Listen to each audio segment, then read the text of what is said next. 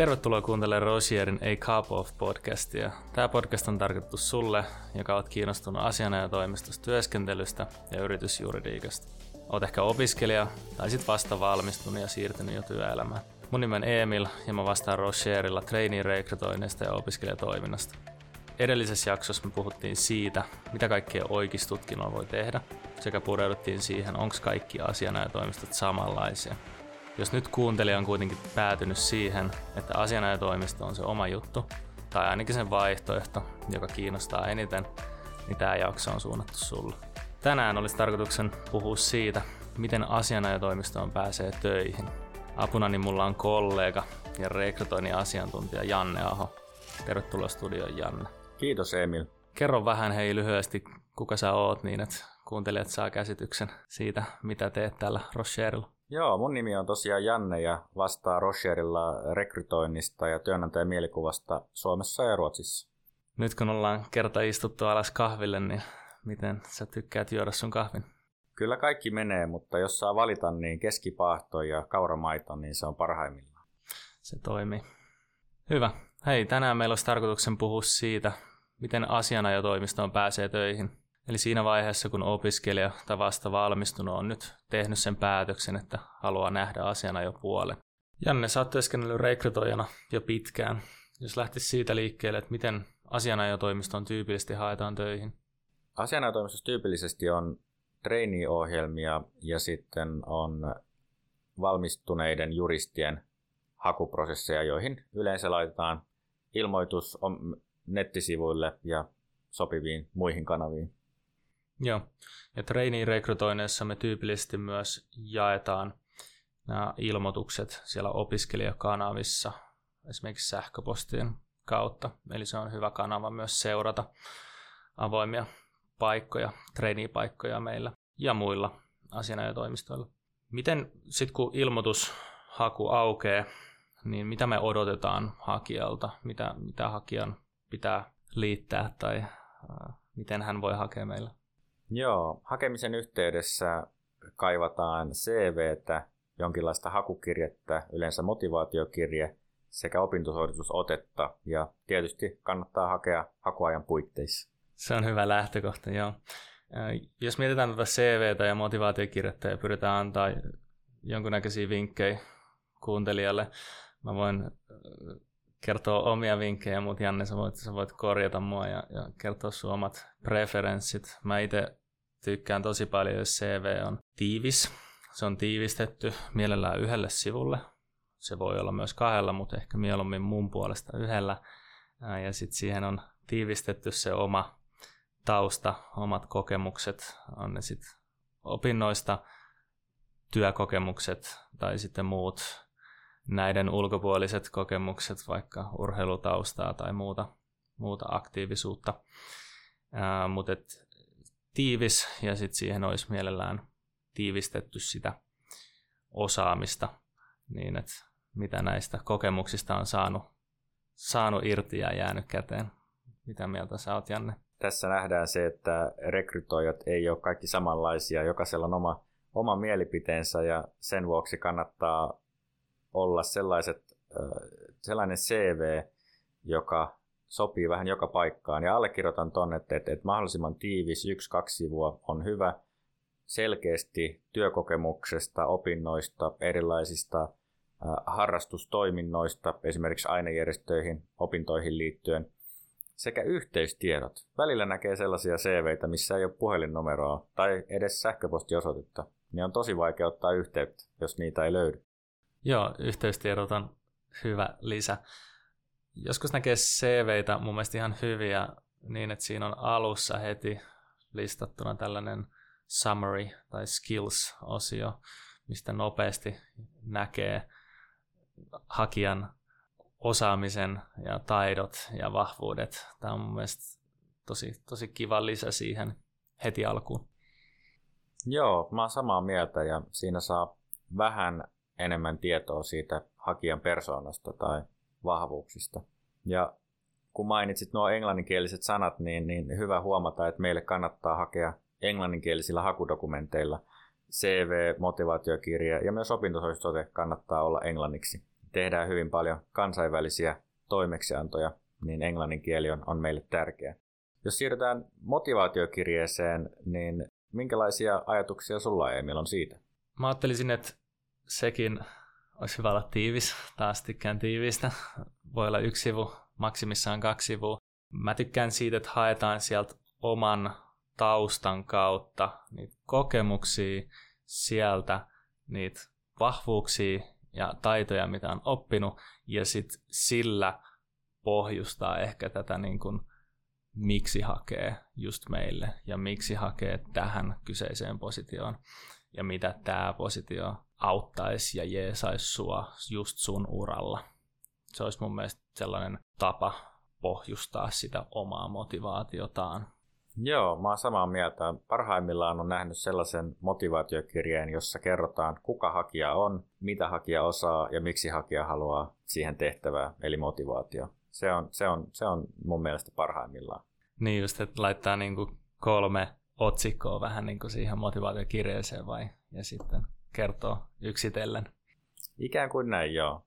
Okei, okay, mielenkiintoista. Siirrytään hei eteenpäin siihen, että miten lopulta hakija tullaan sitten valituksi.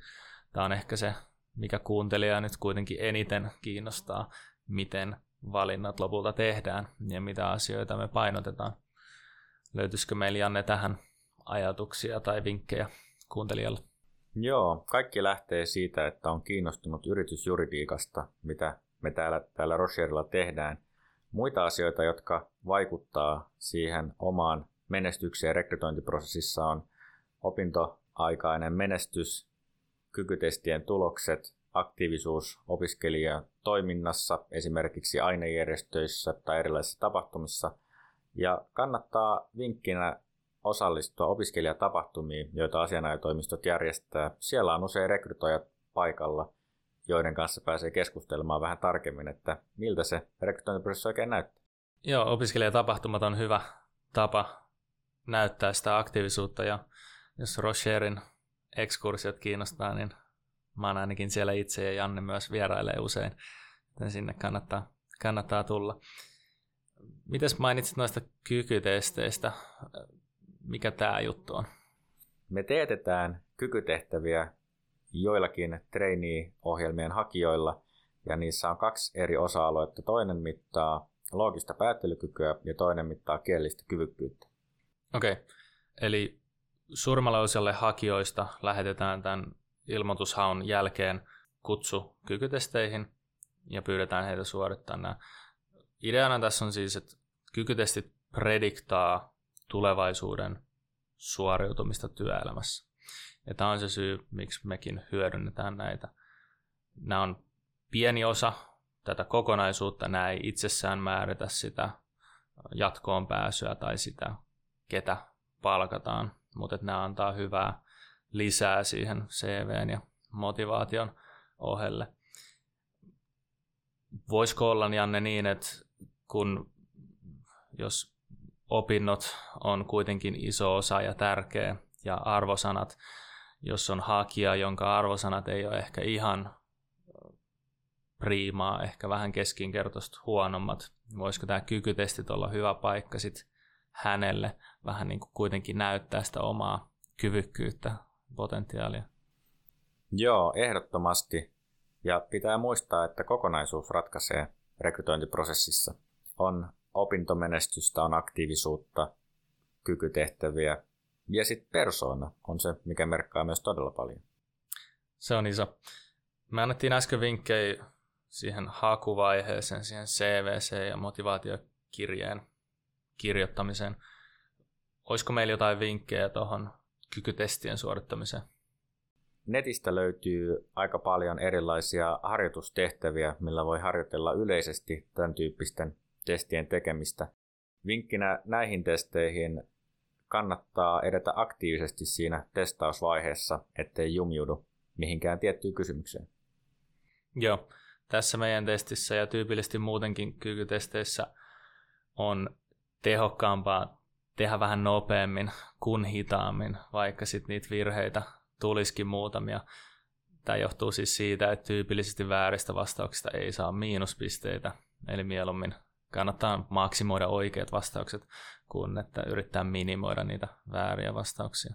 No, jos me mietitään tätä hakuvaihetta ja tätä ensimmäistä hakuvaihetta, onko jotain yleisiä virheitä, joita hakijat joskus tekee hakemuksissa? Onko meillä tähän jotain asioita, mitä kannattaisi välttää? Joo, puhuttiinkin aikaisemmin näistä hakudokumenteista ja, ja y- yksi oli, mitä itse olen huomannut, yhteystietojen puuttuminen, mitä haluan vielä, vielä korostaa. Ja toinen asia on hakudokumenttien tarkistaminen oikein kirjoituksen puolesta ja tietysti dokumenttien nimeäminen. Joo, dokumentti kannattaa nimetä niin, että se on meille se hakemus. Joskus näkee, että siellä on CV, alaviiva, joku toinen Espan toimisto, alaviiva, oma nimi. Tämä on pieni juttu, ei tietysti kaada sitä hakemusta, mutta ehkä kertoo siitä hakijan tarkkuudesta ja motivaatiosta hakea just meille töihin.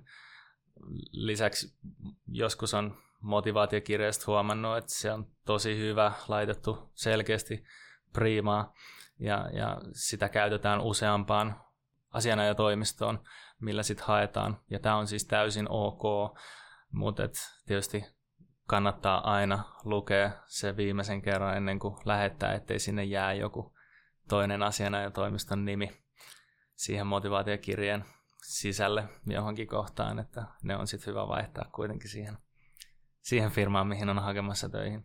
Mites ainakin Associate Trainee ohjelmassa ja siitä eteenpäinkin me kysytään näistä praktiikoista. Onko sillä merkitystä, mitkä praktiikat valitsee tai onko meillä tähän jotain vinkkejä? Joo, kannattaa etukäteen hakemista ja miettiä, mitkä praktiikat on erityisen kiinnostavia, mistä itse haluaa oppia lisää. Ja valita ne kaikki, ettei rajaa liikaa siinä hakuvaiheessa eri praktiikoiden välillä. Toki se ei tarkoita sitä, että valitsisi kaikki praktiikat, vaan, vaan kannattaa käyttää aikaa sen miettimiseen, mitkä itseä kiinnostaa eniten. Joo, mä kans kannustan valitsemaan useamman. Se antaa ehkä meille sitten tietysti enemmän vaihtoehtoja. Yksi hyvä tapa on myös sit siinä motivaatiokirjeessä tavallaan viitata näihin praktiikoihin, että hei, tämä on mun ykkösprioriteetti, tämä kiinnostaa eniten, mutta mä oon avoin myös näille vaikka kahdelle muulle ja on myös näistä kiinnostunut. Se voi olla ihan hyvä ja, ja sitten jotenkin yleisestikin nämä hakukirjeet, siis CV, motivaatiokirje, nämä on hyvä tukea toisiaan, että ne on yhteydessä, koska me kuitenkin tutustutaan siihen hakijaan, sun profiiliin, sun CVCen, ja jos ne kaikki vähän komppaa toisiaan, niin se antaa tosi hyvän kokonaiskuvan ja vaikutelman. Ehdottomasti samaa mieltä. Mennään eteenpäin, mennään Jodel-kysymykseen. Jodelle. Jokaisessa tämän podcast-sarjan jaksossa meillä on mukana toistuva Jodelista bongatut kysymykset osuus, jossa me siis vastataan yhteen kysymykseen, joka on esitetty täällä Jodelissa. Tällä kertaa vastataan at Espantrainit kanavalta esitettyyn kysymykseen, miten valmistaudun haastikseen. Janne, löytyisikö meillä jonkunnäköisiä vinkkejä tähän, jos lähdetään vaikka liikkeelle siitä, että mitä siellä haastattelussa tapahtuu? Haastattelussa on tyypillisesti mukana muutama juristi sekä joku meidän rekrytoinnista. Ja haastattelussa käydään hyvin paljon hakijan erilaisia ominaisuuksia, taustaa, mitä hakija on tehnyt, minkälaisia kokemuksia on, mitkä on vahvuudet, heikkoudet ja miksi yritysjuridiikka tai meidän toimisto erityisesti kiinnostaa. Joo, eli aika tällaisia ehkä perinteisiä tai tyypillisiäkin aiheita ja teemoja käydään siellä haastattelussa läpi. Ähm, mainitsit, että siellä on rekrytoijan lisäksi usein muutama juristi haastattelemassa, jotka ehkä enemmän sit osaa pureutua myös siihen juridiseen osaamiseen ja juridiseen kiinnostukseen. Ähm, pitäisikö meidän miettiä vähän niin kuin tyypillisiä kysymyksiä, mitä siellä voitaisiin kysyä? Pystytäänkö me antaa sellaisia vinkkejä kuuntelijalle? No yksi sellainen, mitä voi mainita, on, on, on se, että kertoo itsestään ja siihen kannattaa valmistautua. Kannattaa miettiä ennen haastattelua mit, mitkä on ne omat vahvuudet, minkälainen tausta on, minkälaiset kokemukset itsestä löytyy. Siihen kannattaa valmistautua. Joo, se on ihan varmasti sellainen, mikä tullaan kysyä ja ehkä hakijakin saattaa olla hyvinkin kokenut ja on, on niin kuin vaikka minkälaisia taitoja omaava, mutta sen niin kuin oman taustan, oman osaamisen ja oman tavoitteiden ehkä sanoittaminen on, on se, niin kuin, mihin kyllä kannattaa valmistautua ennen sitä haastattelua, jotta se tulee luontevasti siinä, jotta osaa myös tuoda itsestään ehkä niitä sellaisia puolia esille, mitä haluaa tuoda siinä haastattelussa esille. Um, eli tällainen niin kuin itsereflektointi on, on kyllä hyvä tapa prepata siihen haastatteluun.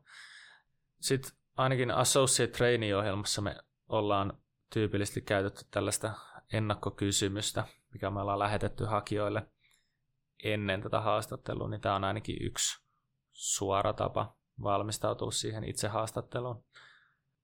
Sitten tyypillisesti, miten me suoritetaan näitä haastatteluja, niin me käytetään paljon tällaista esimerkkejä, me käytetään tällainen tapa, että pyydetään hakijaa kertoa jostain tilanteesta, kun hän on vaikka työskennellyt paineen alla tai jotain muita skenaarioita, niin näihin ehkä sen oman taustan ja omien kokemusten kaivaminen ja sieltä näiden esimerkkien sanoittaminen on, on tosi hyvä tapa harjoitella ja prepata tähän haastatteluun. Joo, samaa mieltä. Ja haastattelut meillä tyypillisesti on, on suomen kielellä ja on pieni osuus, missä testataan englannin kielen kyvykkyyttä. Yes. Joskus, jos on jonkunnäköistä kielimuuria, että on vaikka huomattavasti parempi ruotsiksi kuin suomeksi, niin me voidaan tällaisissa tilanteissa suorittaa se haastattelu sit ruotsiksi. Tosin meillä Suomessa Helsingin toimistolla su- suomen kieli on tärkeää, mutta jos se tuntuu hakijalle luontevammalta puhuu sillä omalla kielellä, niin tämä on mahdollista. No miten, kun perinteisesti aina sanotaan, että haastattelun lopulla pitäisi kysyä vähintäänkin kolme kysymystä, jotta näyttää sitä omaa motivaatiota ja kiinnostusta vielä, vielä kerran, niin pitääkö tämä paikkansa? Yleisellä tasolla en, en sanoisi, että, että vähintään kolme on mitenkään pakollista. Että, että silloin kannattaa kysyä, jos on jäänyt jotain epäselväksi, jos haluaa johonkin tarkennusta. Tai jos joku muu asia mietityttää, minkä haluaa nostaa esille vielä siinä haastelun aikana.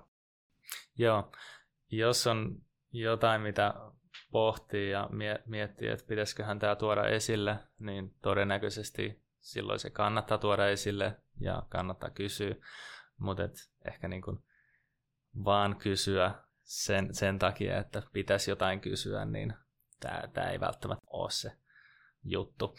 Että kyllä me sitä motivaatiota ja kiinnostusta mitataan sen koko haastattelun aikana, että se, ei, se, ei, se loppu, loppukysymykset ei, ei sinänsä niin kuin muuta sitä niinkään.